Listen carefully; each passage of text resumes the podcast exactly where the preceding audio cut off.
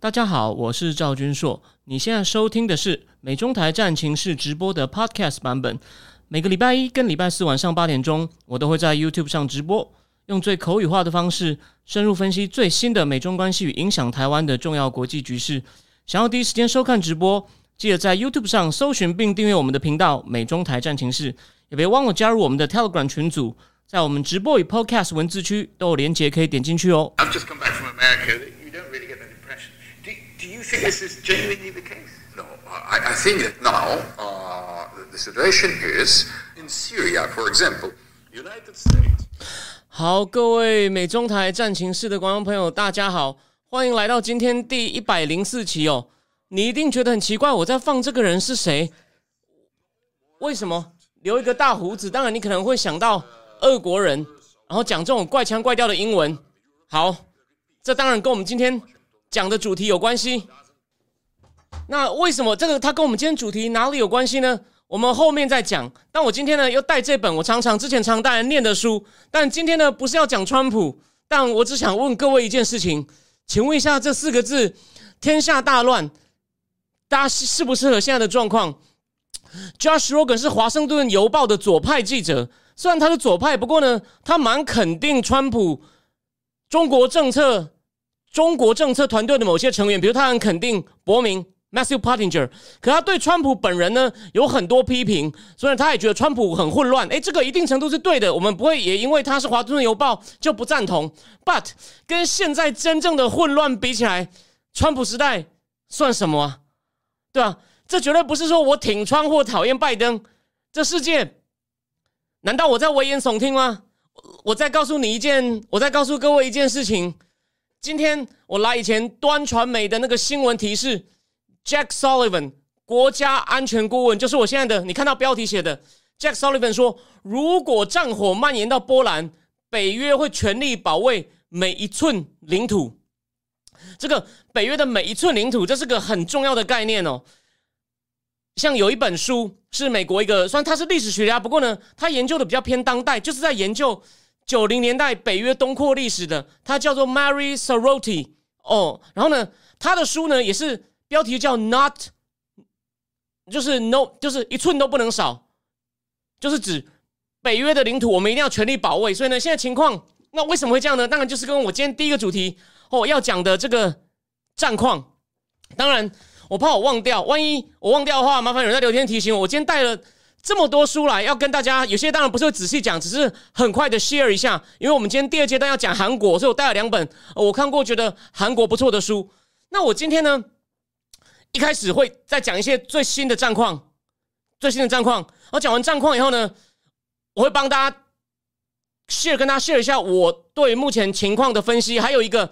哦，从法文媒体来的关于他们从北约内部的情报评估，对于未来战况的分析。再来，这几天哦，大家应该有看到一些媒体流出一份，据说是国内一个很大很大的制造业集团，他们的财务总管理处也对战况做了一个分析预测，跟他们就是要甚至对国际经济形势的影响。对这种大公司来说呢，的确要知道这种大的地缘政治的变化啊。可是呢，那所以台积电也在争政治学博士嘛。可问题来了。现台积电有没有争到人？We don't know. But 这个另外一家大公司，他们的他们目前弄出来的分析怎么样呢？我们等下来看一看哦。但我先讲，我觉得实在是蛮掉漆的。我觉得那很像他们那个事业出单位里面一个倒霉鬼被抽到，赶快上网下载了两个新闻，就开始自己想当然的推论。当然图画的很漂亮了，你要我画那些图，我没有办法画那么漂亮，but 真的很夸张。但你要先听我讲完战况分析，然后最后呢，我们现在。要讲一个很有趣的东西，就是现在最最恐怖、令人担心，有这可能就是普丁会不会用化武这个问题，可以扯到很多。因为乌克兰境内有化有那种生物实验室，那这个引发了很多争议。在美国，其实上礼拜比较右派的人也在讨论这个话题，而且呢，这是现在的副国务卿。我之前讲错，他不是助理国务卿，他是奥巴马时代的东欧事务助理国务卿。现在的副国务卿 Victoria Nolan 直接在。参议院听证会上，yes，我们跟乌克兰一些生物实验室有合作。那他们到底在合作什么？他跟现在俄罗斯可能会用化武的影响，我们后半段就第一个主题的后半段会讲。再来，为什么带这本书呢？这是一个奥巴马时代的这个官员写的，他第一章就在讲奥巴马那时候遇到叙利亚独裁者阿塞德用了化武以后，奥巴奥巴马的处理，他对他很称赞的说，奥巴马的方法很折中哦，兼顾大家的需求。But 美国那个非常讨厌川普，但是有很多不错的左派知识分子写的那个刊物，叫做《大西洋杂志》《大西洋月刊》（Atlantic Monthly）。他在几年前就写就有一篇文章叫《Obama Doctrine》奥巴马信条。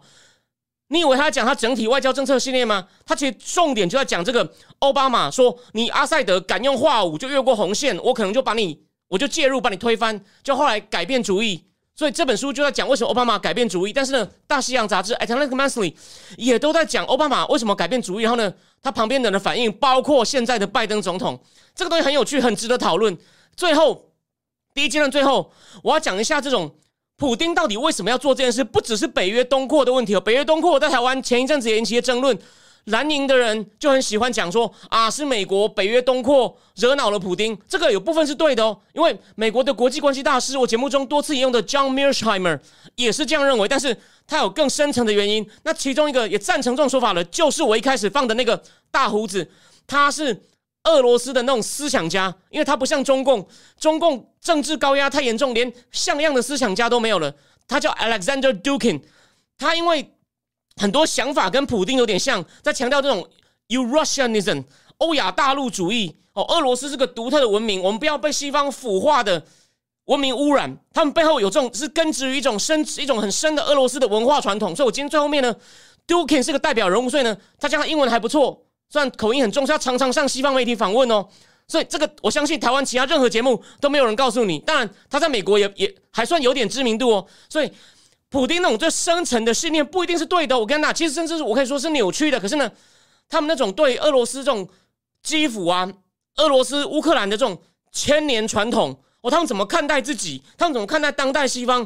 他们是有一套完整的信念，跟中共那种土匪。我去年第一集在讲说，中共只会。怎么样？他唯一的信念就是新婚之夜抄党章那种笑话是不一样的。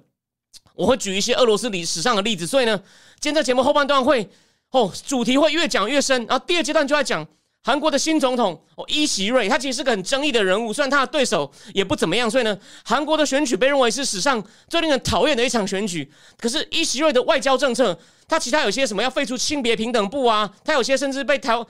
在台湾，甚至在韩国，都会被认为是一些厌女的主张。我知道台湾有些左派，就是一些女权主义者，可能会只想骂骂他脏话。可是呢，这个我们先，我们今天也会也会提一下。所以我带了一本韩国也算是这种很女权主义者写的很有趣的小说哦。我最后会讲一下。但是我们今天主要是在伊席瑞的外交政策，因为他两个月前在 Foreign Affairs 上发表了一篇立场非常鲜明，但还是要配合拜登总统口味的外交政策的这种。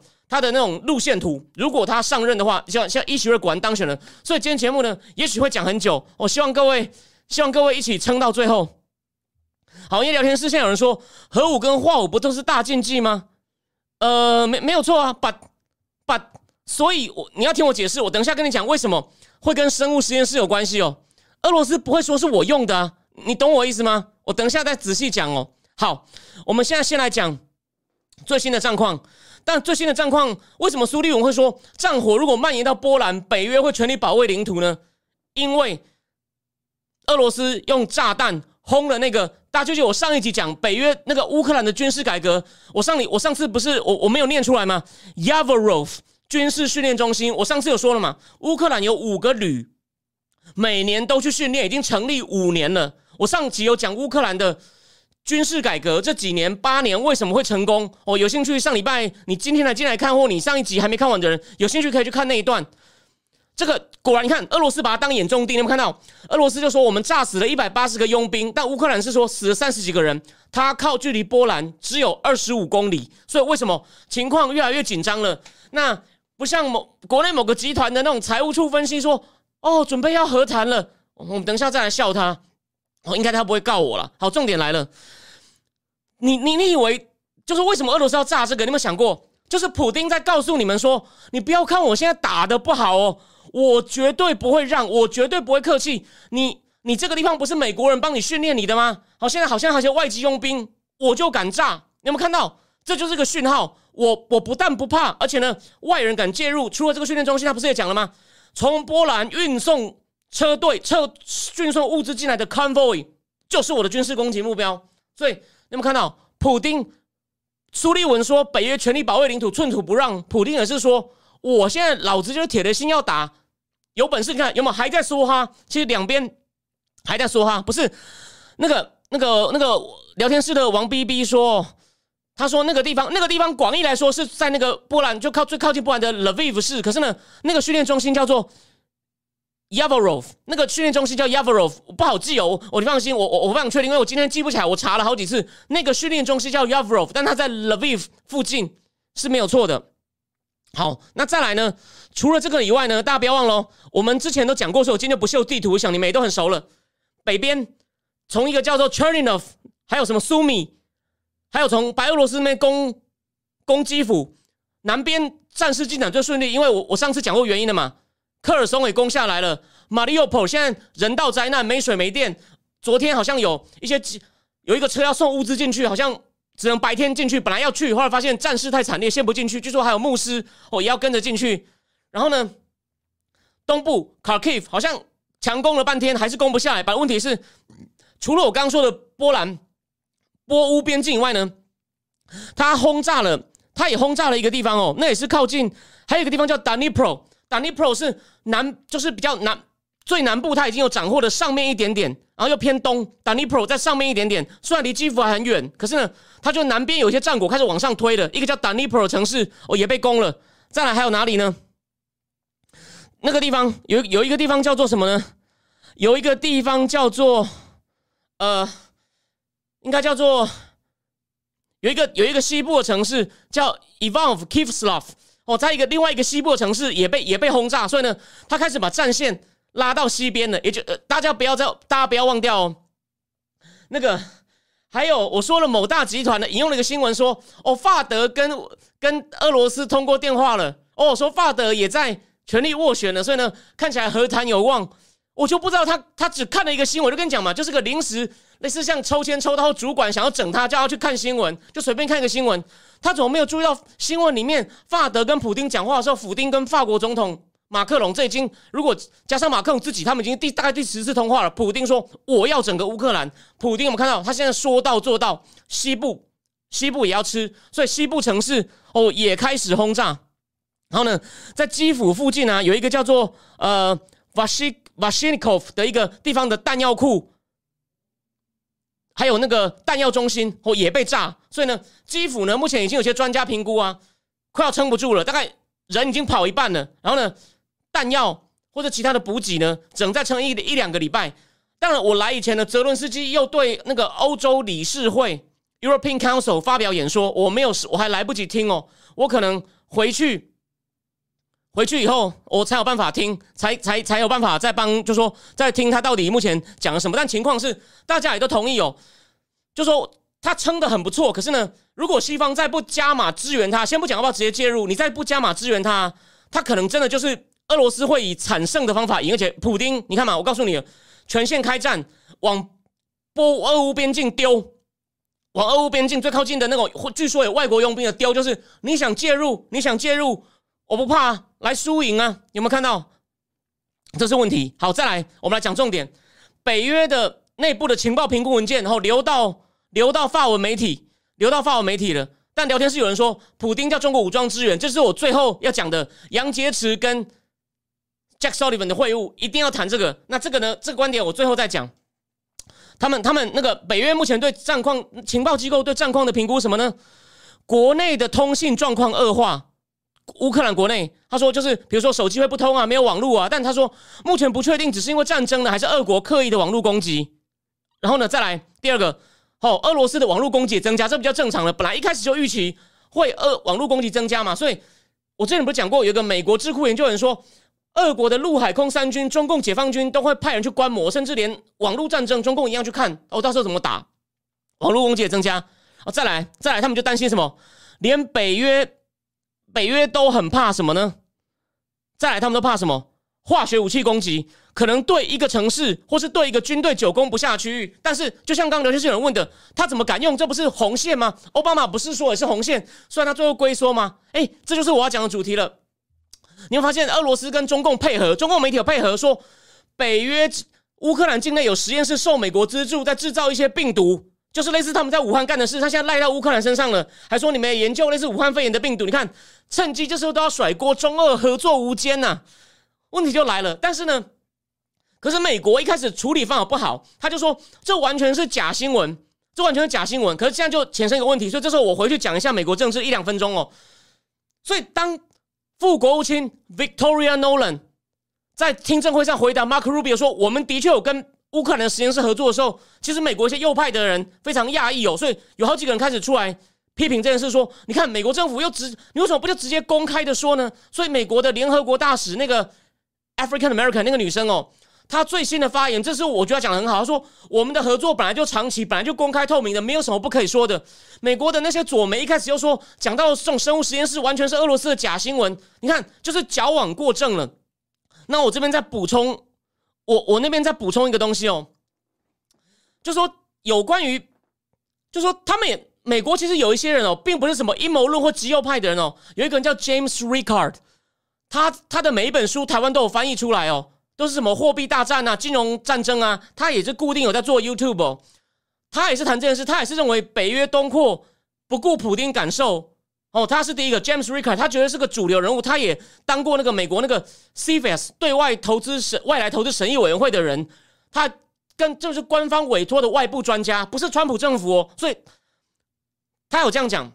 另外一个谁？那个有名的投资人 Jim Rogers，Jim Rogers 接受访问的时候直接说：“我们当初根本不应该在俄罗斯煽动颜色革命，把在乌克兰弄颜色革命。”这个说法呢，我认为美国有介入，不过呢，这也不是完全美国煽的起来，所以我没有那么同意 Jim Rogers 的做法。但是他觉得是个主流的有名的投资家，他还说呢，就是 Victoria Nolan 搞的。就说，所以他有点觉得说，你你你现在搞把普丁惹那么毛糙，虽然普丁是侵略者没有错，可是呢，他侵略是有他理由，西方也有点责任。所以呢，这个今天我不是要争的议题，但是我还是要提醒你说，为但有一些更极右派的人会讲得更夸张，说这是拜登政府刻意想发动的战争，来掩饰很多是什么深层政府，那个我不同意。只是呢，美国有些责任这个说法也不能完全说错，这不能讲成说帮普丁辩护。哦，这个是，但这个问题我们以后再仔细讲。我今天先跟大家讲一些主流人物，也有人这种说法。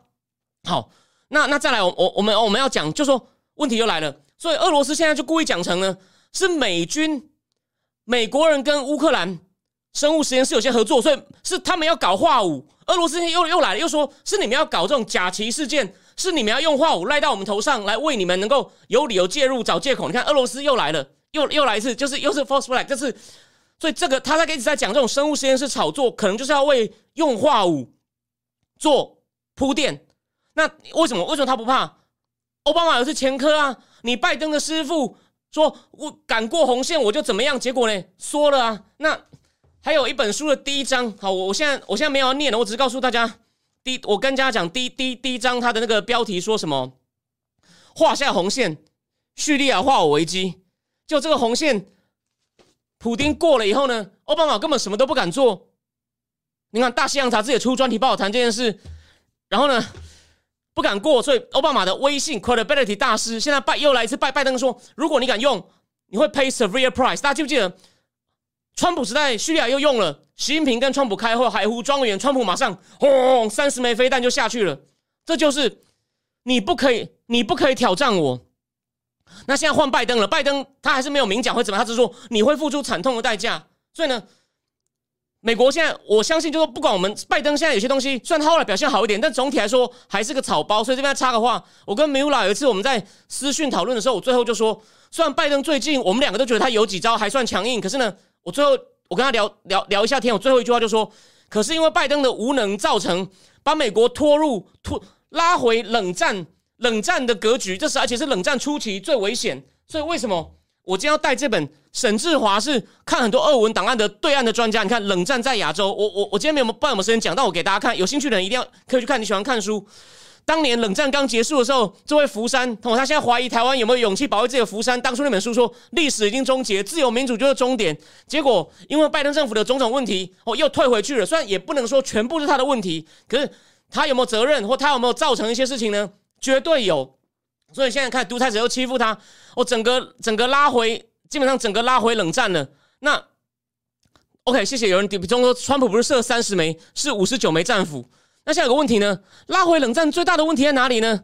我要念一句话给你听哦，我要我要全部先念英文哦，大家忍耐一下哦，因为这实在太重要了。有一本呢，绝对是还算挺算比较偏拜登、偏偏主党，很讨厌川普的，仅次于 Foreign Affair。哦，我常常看的是 Foreign Affair，但我偶尔会看，因为我还没有订，它很贵，叫 Foreign Policy，也不错期刊。他有他就要讲这种普丁这种普丁的历史观，讲俄罗斯那种他们认为独立的一个斯拉夫文明。哦，他跟乌克兰以前乌就是俄罗斯基辅公国这一千年来信基督教，他们才是第三罗马帝国。这个我最后再讲，但重点来了，他有篇文章啊，他虽然在讲这个普丁的深层史观，可是呢，他说现在这情况会造成什么呢？我先念一下英文就知道，这就是我在担心的。我节目从去年第一次普丁那时候真的比较演，他就故意演十万大军在俄乌边境的时候，我就一直说中俄要联手了，有没有？我有讲嘛？当然。不是只有我讲到，美国都有些专家讲了。但现在呢，连 Foreign Policy 这篇文章他讲什么呢？While the administration expect to maintain its Indo-Pacific focus，虽然拜登政府呢还是要保持它聚焦在印太。Official says，好，官方说了，Putin's aggression is leading to much more intense effort to pursue what was already one of Biden's key goals。 The revitalization of NATO and Western alliance。你看，我讲完了。现在这种情况呢，他只好要花更多力气去巩固北约、巩固西方的盟友，这对不对？对啊，我也不反对啊。问题就来了，你有能力兼顾吗？你有能力兼顾吗？然后，如果如果这时候有人在亚洲动了怎么办？这就是刚刚聊天室有人说的，大家要小心哦。我基本上也非常的。Agree，然后现在聊天室有人说，世界大乱都是奥巴马时代种下的因，拜登因为弱，所以被看没有在他任期发动。呀，大致上，我我我完全，我基本上我完全同意啊。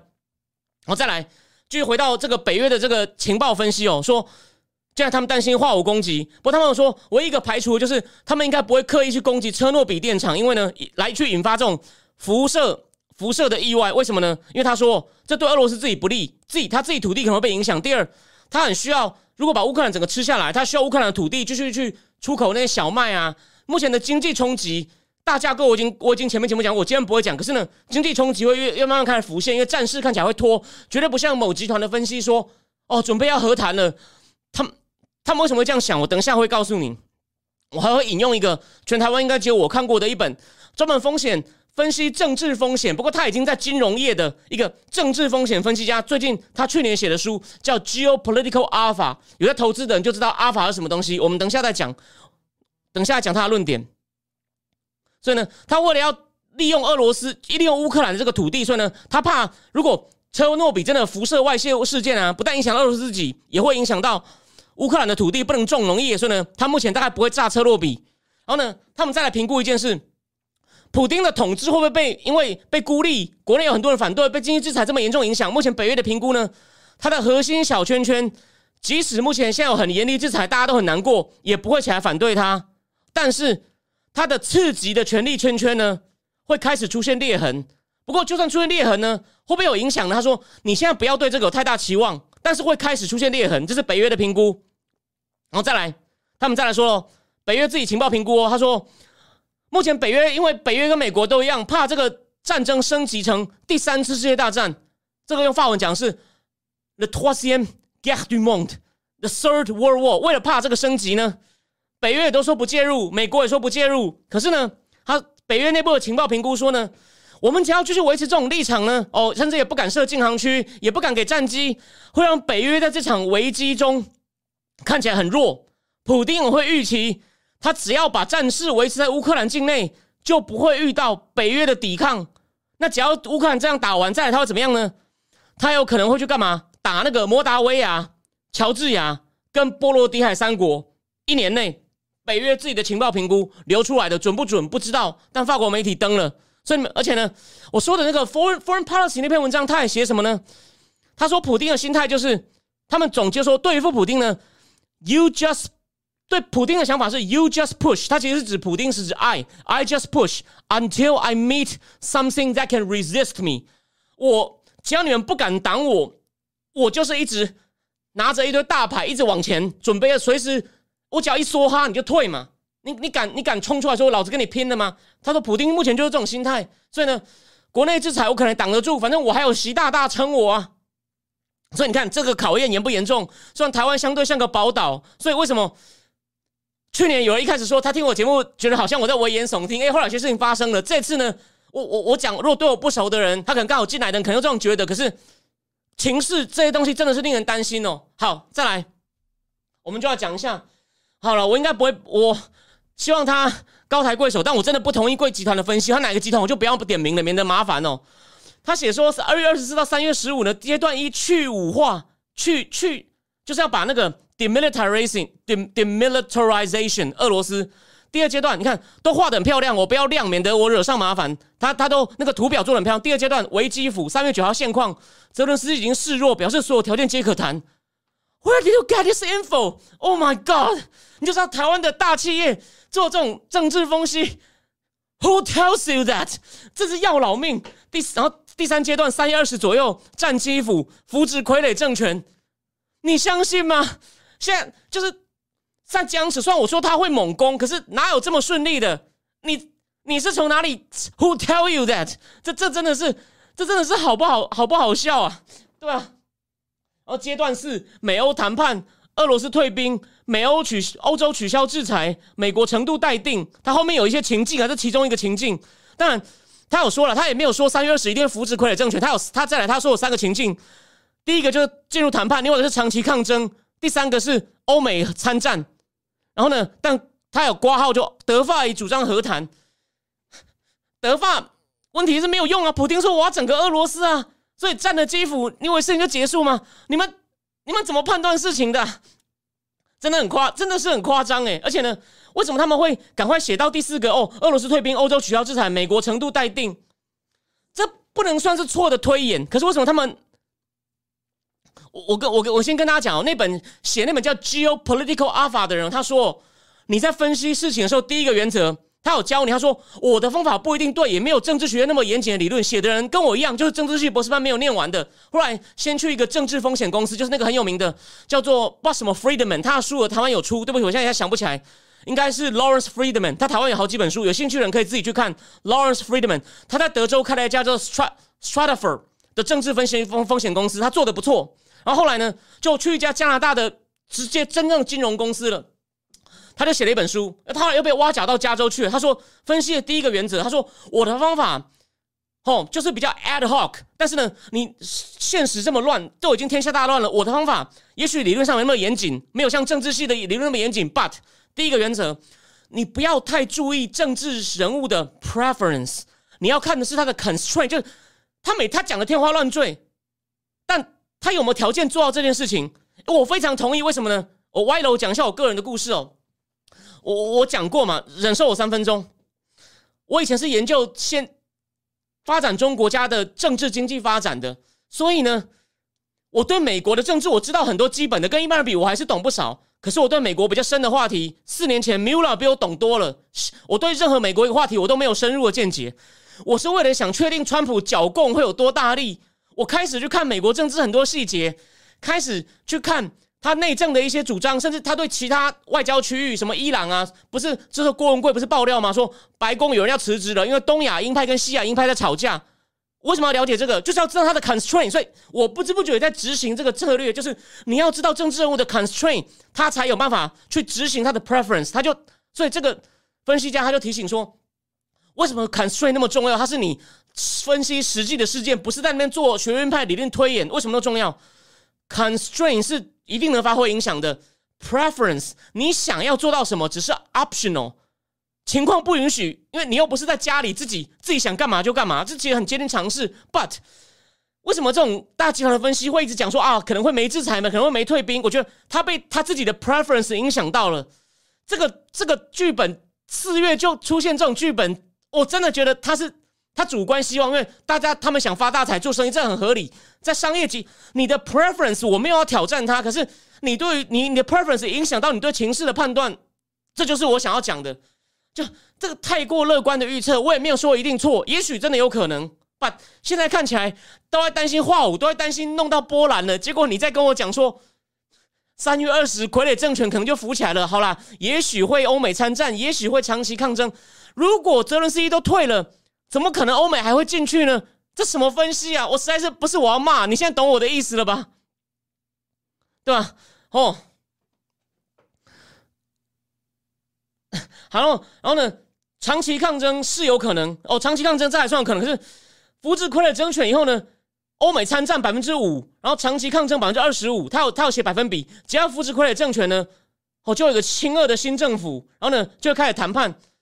他说三月二十左右就百分之七十就进入和谈，这才是 very crappy。我要讲一句话了，不要一直骂他了。毕竟我觉得那个人只是倒霉，他没有专职的人，这就是为什么台积电要一个专职的人。OK，好，回过头来讲，我们我们我们我们来我们来讲一些深层的东西。俄罗斯，简单讲，因为这个东西真的很复杂哦。我为什么一开始要举那个 Alexander Dukin？因为他的东西在俄罗斯里面很有代表性，据说也被普丁。引用，所以呢，美国开始注意到，因为他英文又不错。对于俄罗斯少数精英来说呢，他们呢就是欧亚大陆主义者哦，敌视。大家不要忘了，他们觉得自己是很悠久的文明，是第三罗马帝国，东正教才是罗马帝国没灭了以后，基督教真正的复兴。大家不要忘了，我今天没有时间仔细讲，就是有一次我拿了很多书，为了批评 Ray Dalio，再给我一分钟，你会发现这么大事，Ray Dalio 都不出来讲话嘞，因为现在中共尴尬嘞。有没有看到我的预测还算有分析吧？他为了推他的书，还没开战以前，到处都是 Ray Dalio，你都会怀疑他到底是出来卖书的，还是出来卖基金的？他什么都可以一天到晚出来讲书，然后还可以赚那么多钱？废话，都跟中共勾结啊！哦，他看不到，所以我可以尽情的骂他。Ray Dalio 对这么大的事屁都不敢讲，因为这完全违反他的绝对中共要崛起啊！美国问题好多哇，中共完全是人类的明天呐！有时有时候太严格哦，有些做法要调整。有没有看到？Ray Dalio 是不是中共代言人？我我可以讲十次，绝对是。好，回过头来，我也忘了为什么我要讲到这个。我要讲的重点就是呢，我上次不是哦，对 Ray Dalio，我骂他那集，我不是带了很多讲经济史的书吗？其实西欧的崛起真的是工业革命后，也就是这两三百年来的事情。所以呢，西方的中世纪其实很黑暗。其实西西欧的领土也不大嘛，然后就变封建社会嘛。然后呢，那时候最夸张，法国。研究封建社会最厉害的人是几个法国人，年鉴学派 l e z a n e 但我这边跟大家讲一下哦，你翻成年鉴学派，听起来很有学问。l e z a n e 意思就是 the years，意思是说他们也是关，他们研究历史是看长期的变动，他们就研究西方如何中世纪那种长期的贸易，然后一些地中海的变化，如何慢慢的改变西方世界，到今天能够称霸全世界。所以我举个最有趣的例子嘛，有一天早上我很累，我没办法看书，我睡不着，我就骑车去大直的豪宅区哦。你不要以为我在讲小故事，我我看节目，我你看我节目，我不是要浪费你的时间。你有想过大直的豪宅区那些建建建案的名称为什么不叫做驻马店啊？为什么不叫湄公河？所以哦，为什么都叫做普罗旺斯？哦，或者你去 Google 贝多芬，你会看到很多地方都有贝多芬广场。就西方文明，它是工业革命后暴起，变成全世界的标准。中共想要挑战它，我告诉你还早嘞。但这是最深层的，你有看到我们的价值？新娘是穿什么东西？你音乐是听什么？你生日吃的蛋糕？你每个建案的名称不是不是都是欧洲的名字？那为什么我我也我也可以直接承认啊？我就是崇洋，所以我会去看一些法文的 source 啊啊！你看了会学到一些东西啊。那那重点来了，我这边反过来讲就是。那可是东欧就比较 tricky 了哦。我刚刚扯那一堆是提醒你说，虽然西方文明是这几百年、两三百年的标准，但他们现在会讲更久，讲成我们是五百年来就这么强哦。西方也有些历史学家讲说，我们始终都很优秀，只是被盖住。那这个今天我没有时间讲这优劣哦，这个真是很专门的东西。可是呢，对于这种东欧的人来说，他认为你们西、你们这种西方这种崛起呢，其实现在这种呢，其实都是以物质为主，没有精神，没有灵魂哦。我们这个俄俄罗斯占的这块欧亚大陆呢，我们才是真正的第三罗马帝国，我们这个东正教才是真正继承罗马帝国的精神。然后呢，我们呢就要慢慢的，然后呢，但是呢，的确在过去两百年内呢，美国还有北约这些扩张呢，哦，这就跟他们深层的历史观。跟现在的地缘政治形势结合起来喽，的确，现在俄罗斯的领土呢，剩下跟他在三百年前领土差不多了。他们就觉得我们要想办法复兴这个大俄罗斯，这种俄罗斯斯拉夫民族的荣光。不只是他其实不羡慕苏联哦，他甚至认为乌克兰是苏联时代硬划分出来的。他也不欣赏列宁，所以呢，普丁不是共产主义，他不是要复兴苏联，他是 Eurasian imperialist。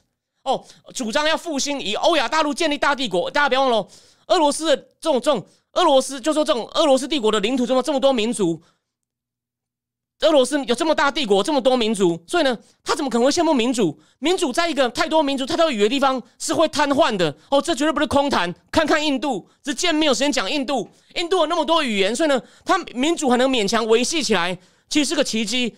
真的有专家这样讲，Ramachandra Guru，他他那本写印度历史，台湾已经翻译出来了，但我今天没有时间讲。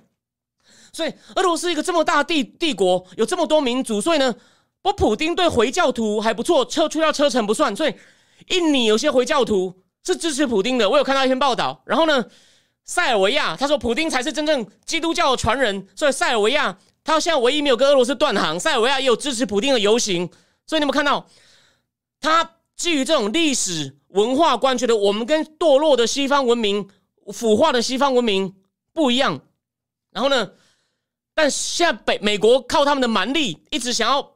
北约东扩，我们我的责任就要把它推回去。当然，他每天做事也就是靠贪腐巩固他权力，这个现在没办法讲。他现在讲这他这套可能是有帮他他的贪腐、他的残暴合理化，但是呢，他合理化的不错，人家有这个底子嘛。OK，我没有说他真的就真心，他是不是真心相信？这还有疑问哦。那还有对聊天室有讲彼得大帝，但大家不要忘了，历史上有两个比较西化的人，彼得大帝跟凯撒林。可是这两个人非常西化，彼得大帝好像就规定贵族要全部对啊，他们都会讲法文嘛，就是那些 Russian 的那些 noble，然后全部都会讲法文。凯撒林非常崇拜狄德罗，法国那个百科全书派的始祖狄德罗，他很崇拜他，还跟他通信。可是呢，我我引用那篇文章说，连彼得大帝跟凯撒林呢，女皇呢，都是 conqueror，他们都是侵略者，他们一样要维持维持这个维持这个这种。俄罗斯帝国，所以呢，讲到这边呢，其实聊天室里面有人呢，有有人可能，有人可能会，如果你对这个这这这一行，我现在讲这种国际政治，虽然我以前不是我在政治系，我专行不是就是你应该要请想到一个人了。讲到这边，如果你程度不错，但没有想到也没关系。美国也有一个人早就发现俄罗斯这种倾向，谁？冷战之父啊，George Cannon 呢？那个长电报有没有 Long Telegram？他就说你他。苏联，但他是分析苏联行为，他是美国当年驻苏联的外交官，他那封长电报啊，我讲一点他的小故事。他活到一百零几岁才死哦，但他那封长电报到现在还是美国外交界国际关系的经典，苏联行为的根源。但他重点其实不是苏联，他讲苏联的行为完全是继承俄罗斯帝国那种史上那种不安全感哦，怕被攻击，又想要建立自己这个欧亚大陆帝国那种不安全感，所以他会不停的想扩张。但他现在国力比较弱，所以呢，他会用蚕食的方法，所以美国就要围堵，就是围堵政策的设计人 George Cannon，就是 George Cannon。那 Cannon 呢，他好像是五十几岁就退休了，然后他以为他七八十岁就死，所以呢，本来七十几岁的时候呢，耶鲁派了一个叫 John Gaddis，John Gaddis 是个冷战史专家，不过 John Gaddis 的观点被这个中共的扛霸，他的真的厉害，他不是御用学者，他好像有一阵就是因为他有点他的立场比较反中共。被剥夺教职，很厉害，去做生意赚到钱，自费去俄罗斯看档案。他是很厉害的专家，有兴趣有空的人，他是他网上有很多演讲，你打沈志华自己去看。我有空的时候，我都想去仔细听下他所有东西。他反对 John Get 耶鲁大学 John Gaddis 的说法，John Gaddis 帮 George Cannon 写的传记，但 George Cannon 他本来是写完，然后他八十几岁帮他写的传记，然后本来说他死后才能出版，就 Cannon 到这几年才过世，所以呢，最近才出版。Cannon 非常重要。他就要分析这种苏联的行为，你不要以为他是共产主义只是他的借口，他的行为根源就是跟他帝国完全一样。所以呢，美国人 catch 最好就是 Cannon 在六七十年前的 Long Telegram 长电报。好，所以呢，这边只是点一下哦，这种俄罗斯历史太复杂。然后其实哦，连像什么索尔尼辛啊那些看起来好像反对苏联统治的知识分子啊，其实心中都还心怀那种俄罗斯那种斯拉夫民族的大帝国。索尔尼辛也一样，虽然他写那个书揭露苏联时代那种古拉格那种集中营的残暴哦，他反对，就他也反对你统治手段残暴。可是呢，那种我们以这个大帝国有我们有自己的文化传统为傲呢，其实像俄罗斯像这种契诃夫啊、索尔尼辛啊，好像都有这种倾向。所以人家真的是有自己的文化传统。当然，现在那这文化传统可能被普丁拿来，不管他是真信还是假信。反正这个文化传统他拿来用了，这是个事实。但我认为普丁某种程度是信的，因为我不是讲过吗？我说一个在乌克兰的大陆人，因为他听得懂俄文，他说普丁当初讲到北约东扩那个咬牙切齿，就是他是真的恨。所以我现在脸书被封，我一直在讲普丁忍很久了。虽然他这种行为还是侵略者没有错，可他自己觉得我我这样是有我的道理的。好，这是比较深的话题，我们以后再谈。因为战这还不是战事还没完，所以我的意思，可这只是谈学术吗？只是谈只是谈思想吗？No，这种信念就会加上他也不想失去权力，配上他想要维持这种独裁，身边有个贪腐的网络哦，一堆大亨跟。我讲过的强力部门 Slovakia 围着他，好，他的失落这个强力部门有谁呢？国防部长修古，还有外长以及一起被制裁的 Lavrov，还有谁呢？他那个对外情报局长就那次讲过，普京问他说：“你赞不赞成？”他说：“我将会支持。”普京说：“再讲一次，讲什么？吞吞吐吐。”那个对外情报局长，还有那个之前在当那个大，之前是他的好像是国家安全会议的顾问。现在去当那个最大石油公司那个叫做 E Igor Sanchin，Igor Sanchin，还有谁跟他二人转去当总统？普丁当总理时候那个梅德韦杰夫，那是他核心的旁边那些就是强力部门 s i l o v a k i 墙边那些安全部门出身的人，那是他最核心的支持者。然后还有一些其他的那些其他的，我也是第一次见到，读到我有读到一些名单，但我没那么熟哈。我今天没有办法讲的很好哈，请大家先不要介意。所以说大大致上大致上是这样子。好，所以呢，我只要提一下，就说，他有一套信念支持他，所以为什么加上他发现西方对他还是没有敢真的跟他正面挡他，只敢给乌克兰很多支持，所以有没有像冷战？这完全就是冷战啊，代理人战争啊，乌克兰变成一个代理人，北约跟美国停住他，那普京想说，好啊，我就你们给他多少，我就把他全部毁灭。我用算虽然说我现在打的不顺利，我的设备装备，我用人海战术、车海战术。也跟你跟你干到底嘛，反正你们不敢亲自出来挡我。大家不要忘了，北约加起来，俄罗斯只有它的二十五分之一。但普京看准了你们缺乏意志，拜登政府还是满口说我们不派军队介入，连战机也不借，那我就可以，我一定敢为了我的信念，为了我的独裁权利跟你拼到底。现在就麻烦在这里。所以，如果我帮刚这集团写报告，我就会说，你不要对于和谈看得太除，除非泽伦斯基真的是被打得很惨。这真的是大悲剧，但只有这种情况，战事才会早点结束。哦，所以我最后讲这段，不完全是要跟你谈俄罗斯长期的历史，我是跟你讲，他有很强的意志，就算他现在他的独裁统治绝对有问题，所以你看他的后勤什么，他一定他现在改革也来不及，但是呢，他降他还是要跟你拼到底，因为他信念是很强的，这个这个是非常重要的。好，现在聊天室有人说。民族主义者只看别人眼中的良木，却看不见自己眼中的针，这也有道理。然后梁黄明说：“黄二孝子要背刺老爹没？拿回一百多万平方公里，好机会啊，说不定啊。”啊，在渴望要我开个书单。好，我我这我这几天比较忙，我改天在战情室写。但你等我一下，我先把那个插头接上，我忘了贴插头。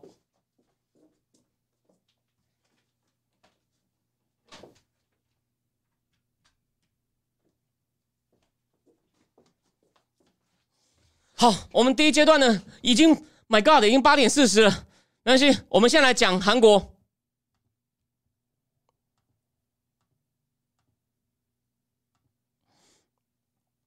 好，韩国的那个开票开到凌晨哦，韩国开票开到凌晨，伊席瑞才打败了这个谁？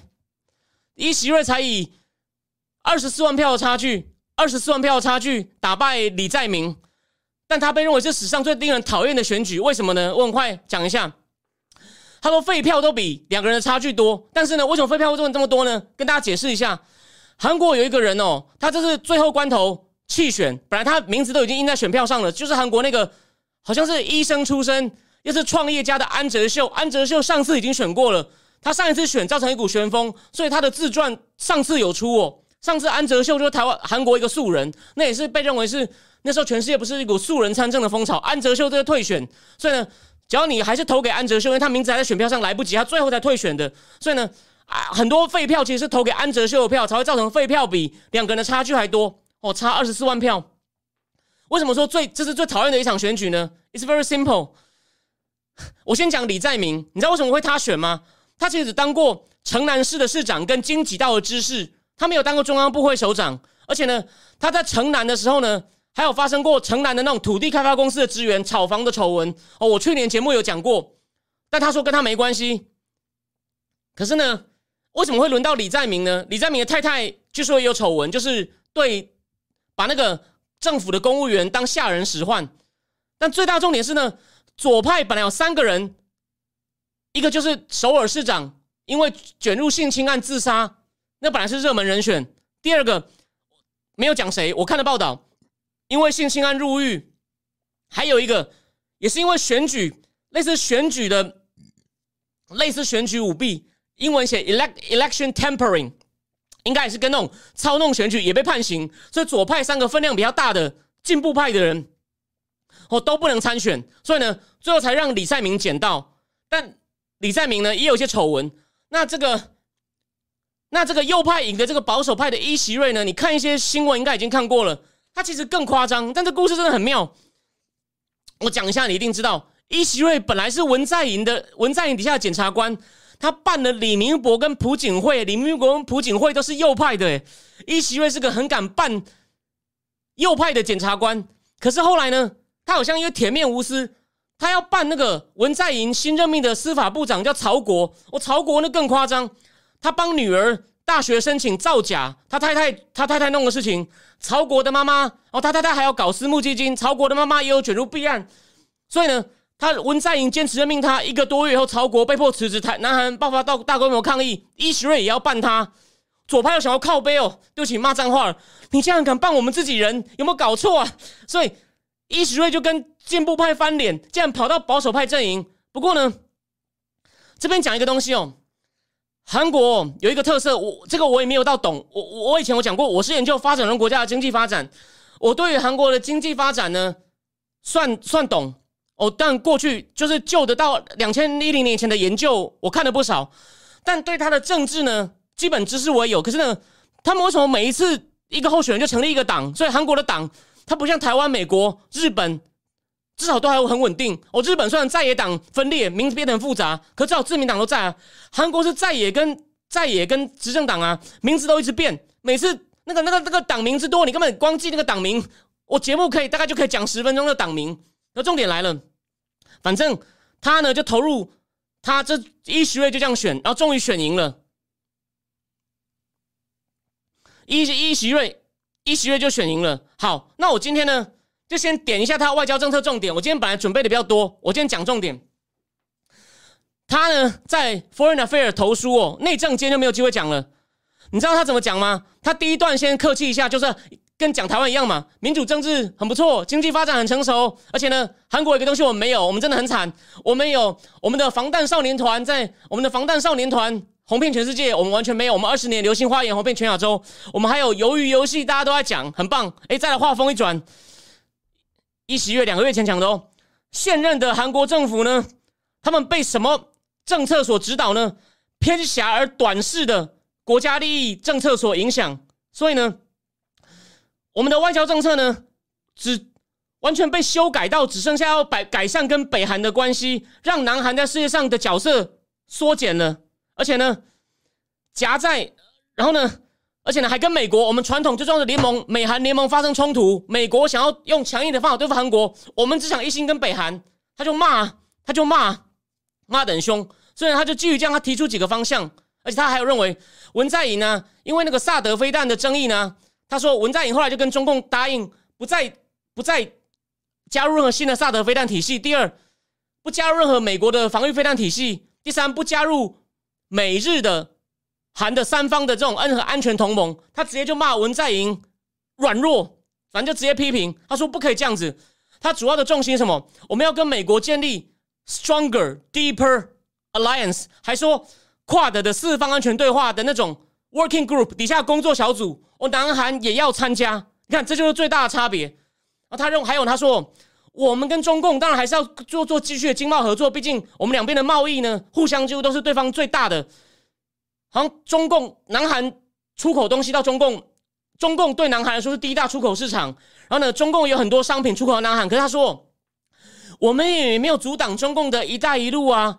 那你你凭什么干涉我们的国家核心利益呢？他就这样，他就说我们要保持 principal position，我们不能因为跟中共的商业就贵了。他有讲到说，跨的里面呢，澳洲跟中共发生安全议题的冲突，澳洲有让步吗？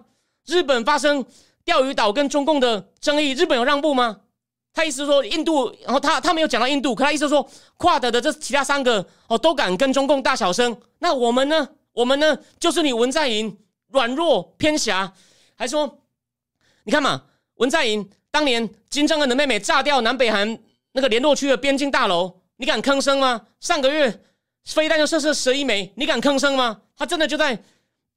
骂骂文在寅软弱，所以呢，你看他提出很多具体建议，而且还不止这样哦。除了跟美国以外呢，跟日本也要改善关系。他说，我们要秉持着当年金大中跟小渊惠三一九九八年联合声明的精神，跟日本要成立高阶的 negotiation team 来改善双边关系。为什么呢？大家不要忘了，文在寅也翻脸，他又对日本在日据时代强征南韩劳工还有慰安妇的事情翻脸。以前以前和解的东西翻脸，所以日本也就对南韩不是经济制裁吗？不出不出口一些东西。不过我认识一个新秀，他才二十几岁，他有跟我讲，南韩真的还是有厉害的地方。日本制裁他，不给他一些那种化工半导体原料，南韩自己弄出来了。哦，但细节我不知道，有欢迎懂的人补充哦。哦，所以重点就是他也是就是要加强跟美日合作的，就是那种中共最喜欢喊的“美日走狗”，他就是一席月一席月就要走这个路线。他还不止哦，他当然他有迎合拜登政府，他有说这种我们的联盟都以军事为主，讨论安全议题已经过时了。现在呢，我们还要讨论一些科技合作，然后呢，也要考虑 climate change。你看 climate change，还有一些科技进步，我们要注重这种保护个人资料。甚至呢，我们要建立现在供应链上的合作。所以，他其他也有讲，他他说，南海也要更发挥更多世界的角色，比如说帮助联合国达到千禧年发展目标。我们也是联合国一个什么疫苗小组，我们要更发挥南韩的国际角色。其实很有道理啊。南韩是全世界它的经济体，它的进出口都是全世界排名第十左右啊。它已经是 OECD 国家了。可是你有发现，它对于普世性的议题很少发生，连对乌克兰议题也很少讲，到后面才跟进制裁。它的国际地位比我们大，也办过奥运啊。就到现在呢，还一味的，就是这样子去迎合中共，真的是不符国格。所以伊席瑞这个很有种哦。最后再讲一个，对北韩他要怎么处理？补充一下，他说，对北韩很简单，一定要继续坚定的推动去核化。那只要北韩愿意去核化，而且呢，让人要检查，就是像当初蓬佩奥跟川普讲，能让我们 verify 确定你真的有在拆除核武设施的话呢，我们愿意跟你合作发展经济，提供你各种人道援助。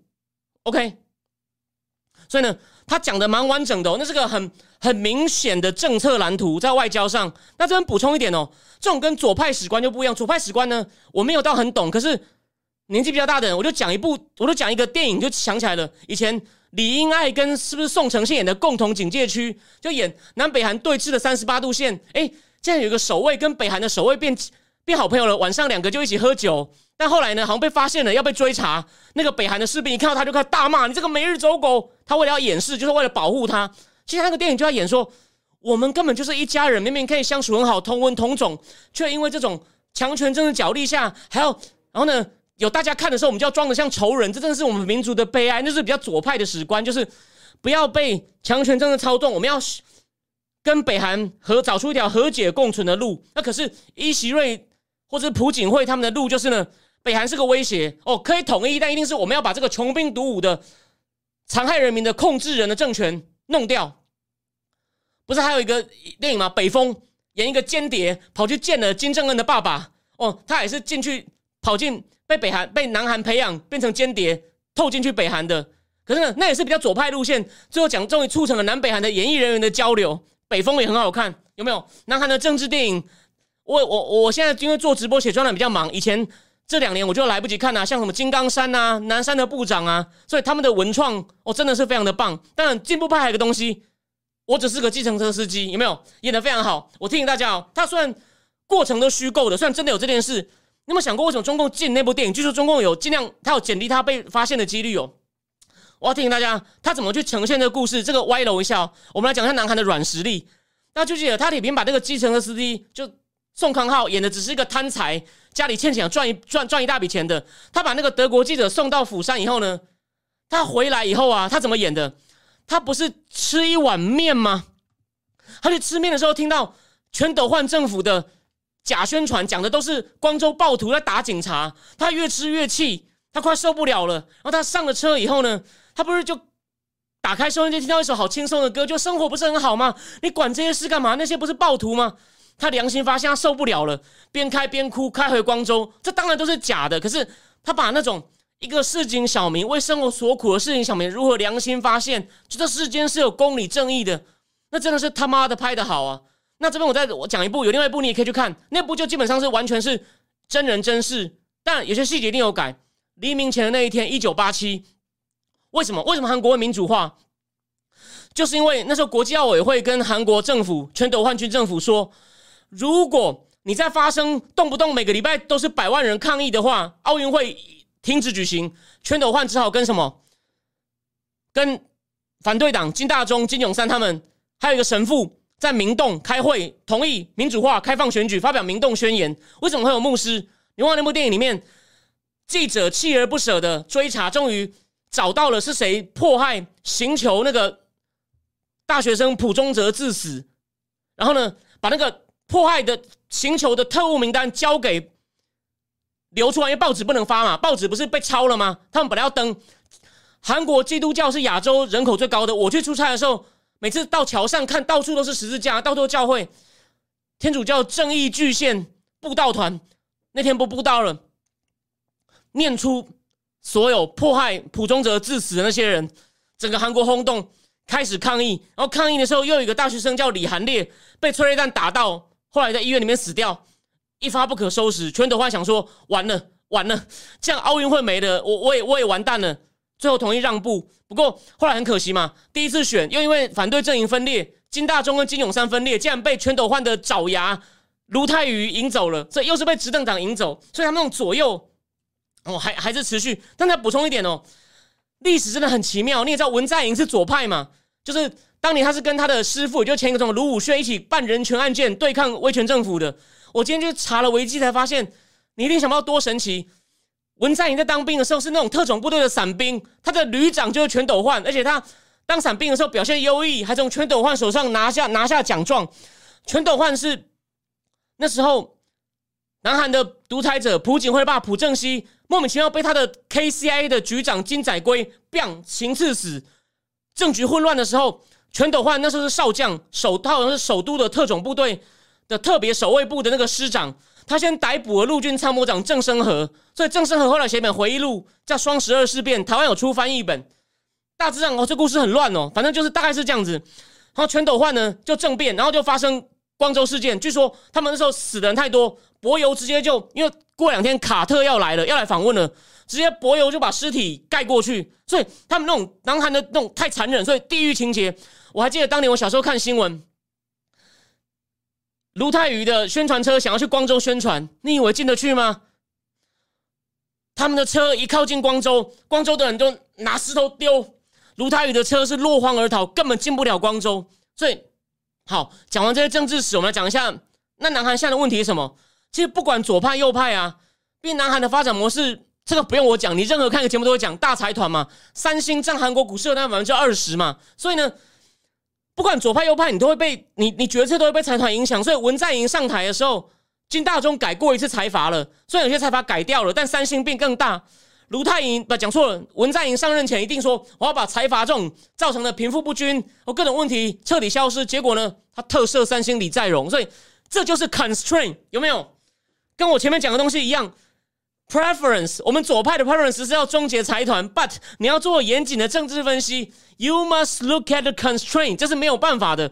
文字所以说，韩国的 constraint 就是，虽然财团对于带动经济发展、提升韩国的经济实力有帮助，可是呢，它造成那种韩国的经济两元化。因为卢泰那个文在寅不是也提升基本工资吗？所以韩国的很多中小企业活不下去，他要打房也不成功。呃，财团大者更大，变成韩韩国的少数科技、金融跟大财团的工作很好，其他年轻年轻人很很辛苦。所以我今天带这本书，我是提醒大家，那也是我有空的时候看的。韩国有一些人呢，就住在一个一些地方很便宜的这种廉租房，叫什么地顶考、地下室考试院附近。韩国考试院附近后来变成改建很多很小的，像那种蚁居、瓜居，像香港一样那种通。汤房一样的地方很便宜，可是呢，很容易发生公安意外。就是地底地地下室顶楼考试院附近，然后呢是有调查记者不拘不不不不就不屈不挠去调查，他发现，而且呢很多搞这种廉租房，生活条件很差，很容易发生公安危险的廉租房，背后都是有钱人，一些有关系的人去租这种房子给人家。你看，所以韩国这种贫富不均也很严重。那伊席瑞内政他要怎么解决呢？不好意思，我还没有研究，我不能够不专业的情况下告诉你。我今天只跟你讲，外交上他要明显的改弦易辙，这在台湾是好事，因为有些人比较就想要用那种大棋盘论证。我我不反对这个逻辑，说应该让左派李在明李在明赢啊，让他去跟中共靠拢，这样影响韩国国力。可 too slow，我们现在已经被拉回冷战了，多一个朋友是好事。虽然伊席瑞。这本书就在讲这种一般的韩男，这个话题很敏感哦。我就说台湾有些女权主义比较高，觉得台湾男生啊又不会打扮啊，然后呢财力也不够啊，然后就每天讲说女生什么女权自助餐啊、母猪叫。然后，我今天不是要跟大家 argue 这个，但这本书也是一样的道理，要讲一个一个男生无意间跟一个很漂亮的女权主义者交往的故事。这种韩国的写的蛮好的。还有另外那本一九八二年生的金智英，不是把改编成电影了，就要讲那种，因为韩国毕竟有一件事哦，我也是无意间。我有我有台湾人的朋友嫁到韩国，我去出差的时候跟他聊天，韩国他们才是真正那种儒家社会的精华。记得哦，日韩跟台湾的儒家就华人的儒家社会有有一些不一样。这个地方当然不是我原创，但是你要听我节目才会听到哦。这牵涉到一点文化哲学的层面哦。日韩的儒家是讲忠孝，所以为什么日本人做事那么认真？你要对老板尽忠，对父母尽孝，不可以挑战权威。华人社会的强调在仁义，所以比较和稀泥，就是要有爱心。大家不要忘了当年曾宝仪唱的那首歌嘛，那个那个孔子的中师思想是个人朴学亮曾宝仪有没有？你们看到这真的是个案例，算就我提醒你思考这个东西，我没有到专家，但是我有些想法，我提供各位参考。所以呢，我的意思是说，日韩你知道韩国多夸张？日本虽然也有敬语，因为我日文还可以哦，虽然我我日文是可以看一些文章的。可是日本人讲话公开场合也要变成那套敬语，可是韩国人是，就算你们是私人的场合哦，年轻人遇到嘿啊那哥哥嘛，一样要讲敬语。所以我的在嫁到韩国去台湾朋友跟我讲，韩国人不太容易跟年纪大的人交朋友。我去问了问了我嫁到日本很久的台湾人朋友，他就说太夸张了，我们日本都没有这样子哦。所以说这我我忘了为什么要讲这个，但韩国有这样也有这种很大的问题哦，所以。韩国男生也会被那些现在比较崛起的韩国那种女权啊左派觉得男人很沙文主义。然后我以前在大学的时候，我有朋友也是跟那种韩国华侨都很高，因为山东来的，就他们一起出去玩嘛，年轻人嘛，他也是说韩国他不要嫁韩国男人，韩国女人在家里吃饭还不能上桌，那是二十年前，二十年前，呃，我年纪就现在一半的时候，比现在甚至不到一半。你看，他说我不要嫁韩国人，会打老婆。不能上桌，因为他们那种忠孝，而女人要顺从，那种是儒家文化比较黑暗的一面，它比日本还强哦，所以才会有这种东西。所以那个伊席瑞不是说了吗？要废除性别平等部，说女生自主性太强都不生孩子，国安危机。哎，要多生孩子我也赞成，but 你全部怪女生，哇，这简直是捅马蜂窝啊！所以，所以，但是事情不能两全，就是我们在外交上，我认为伊席瑞的方向是好的。那内政这些问题呢，以后我们有空再谈。好。韩国就先谈到这里哦。那最后我们还是要讲一下，我我我们讲一下这个，我我我我们讲一下，拜登政府呢还是有他软弱的问题。所以呢，为什么你会看到荧幕上我写杀国死刑？我不是讲了吗？他现在被迫要求沙特阿拉伯增产石油，沙特阿拉伯也在试探他。礼拜天处死八十一个人，你有没有看到？你们美国不是讲人权吗？他，你现在敢呛我吗？穆罕默德变萨拉曼王储，你我我不赞，我在讲的时候我不赞成他杀人哦。可是拜登政府用那种很粗暴的方式去铺露他的丑闻。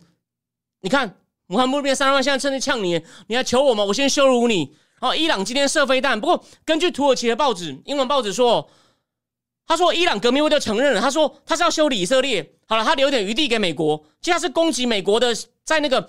库德族的首都 Abril 的领事馆，但他的意思说那边是以色列人，以色列在搞对付伊朗的那个的那种基地，所以我们要把以色列的势势力清除掉。所以为什么呢？因为现在其实哦，伊朗等于也跟俄罗斯合谋嘛。俄罗斯又说，伊朗核协议最后有关制裁解除以后呢，俄罗斯也要适用。你不可以因为美国对我加制裁，我跟伊朗要做生意，你不可以制裁我，就这个协议就卡关了。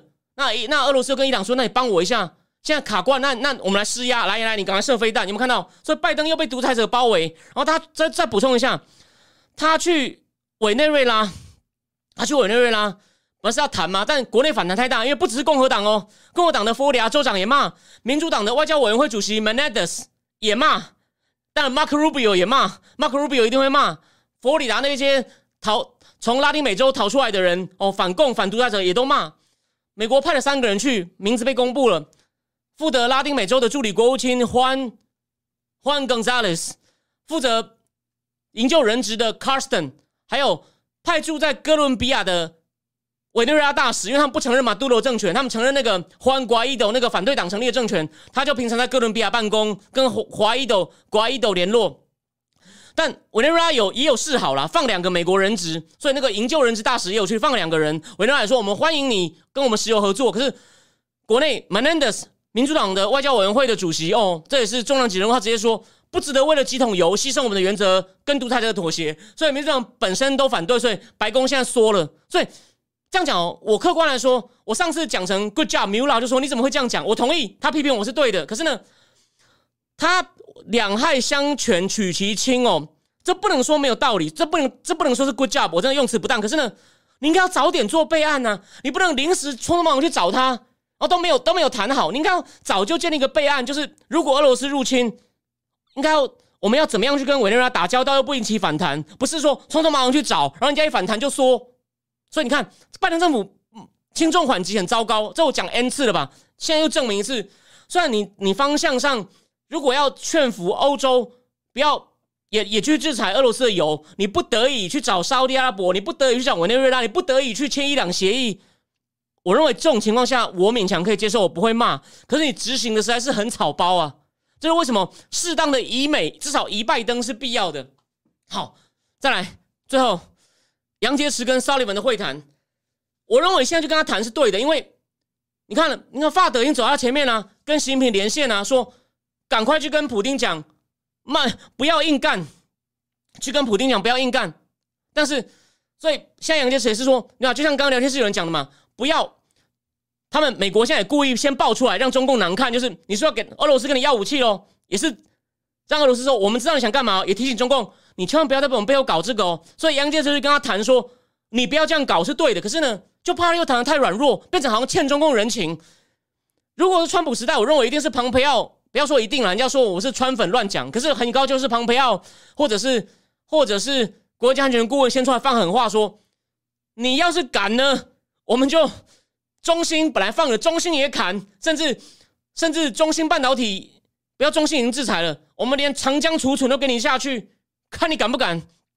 就是你要先讲好，就说我是要跟你可以好好讲，但是前提是我今天来只是要得到你明确承诺，你不准，你只要敢什么，你看着办，这这才是对的，而不是说我们好好的来谈一下，麻烦你这位大哥，麻烦你合作一下，为了世界和平。这是没有用的，这我讲了 n 次，所以呢，希望 Sullivan 这次去能保持前面开战第三天的水准。我最后讲一下，最后讲一下，《经济学人》呢也有一篇文章跟我前面讲的像，我比他早讲，他有称赞了一下拜登政府，后来比较硬起来，可他有说，但《经济学人》也也算，他也说大家不要忘了，他只是出事以后开始变强硬，他。为什么不发生更好呢？所以他说，我们还是要去观察拜登在他是 weak hand，他说他 weak hand，他的他因为他不出兵嘛，所以他筹码边比较大的情况下，他这几他这一个礼拜的处理还蛮有技巧的，又给他一些肯定。But 他还是一个 weak hand 下的 skillful，这跟我讲的很像吧？但我先讲哦，就说你你底牌面比他大，他后来还算蛮努力的，而且呢，后来已经在他能做的范围内有一几招还不错，可是 overall。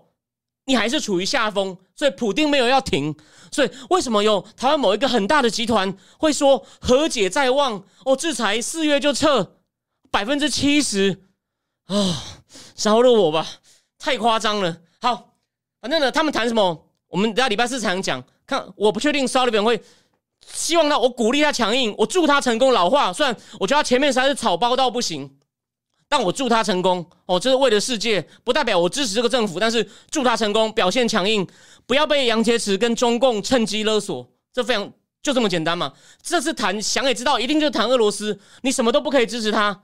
但最后就补充一点，俄罗斯呢现在外债还不出来了，说要还卢布了，那等于是送你卫生纸一样，所以呢这是有杀伤力的哦，这可以给拜登政府一点鼓励。好，这就是最后好来看一下聊天室，金魔力你又来闹了，他们真的要谈呢？他们真的在谈呢？这是这这我说屁，他们还是会谈；我不说屁，他也会谈呢。然后有人问说，川普在真的就不会这么糟了吗？第一。川普在不会搞那么多绿能转型。第二，川普也也讨我，川普也赞成阿富汗不要管他，因为川普其实蛮势利的啊。他觉得白花钱的东西不要做，可是他的官员跟他讲，阿富汗丢了你会很难看。川普听了，所以他始终没有撤啊。然后川普的方案是还要留九百人呢，川普的方案是要留九百个军队诶。所以这边回答一下那位用韩文的叫做伊琼素吗？类似伊琼素。然后林林蒙波波说对沙利文跟杨洁篪会面感到不安，我也不安。呆斗承受个人观点，当苏利文当特使进行谈判，哎，别闹了。苏利文在奥巴马时代已经被共产党欺骗，害菲律宾损失黄岩岛。我估计台海问题被暗中搓汤圆，这是令人担心的。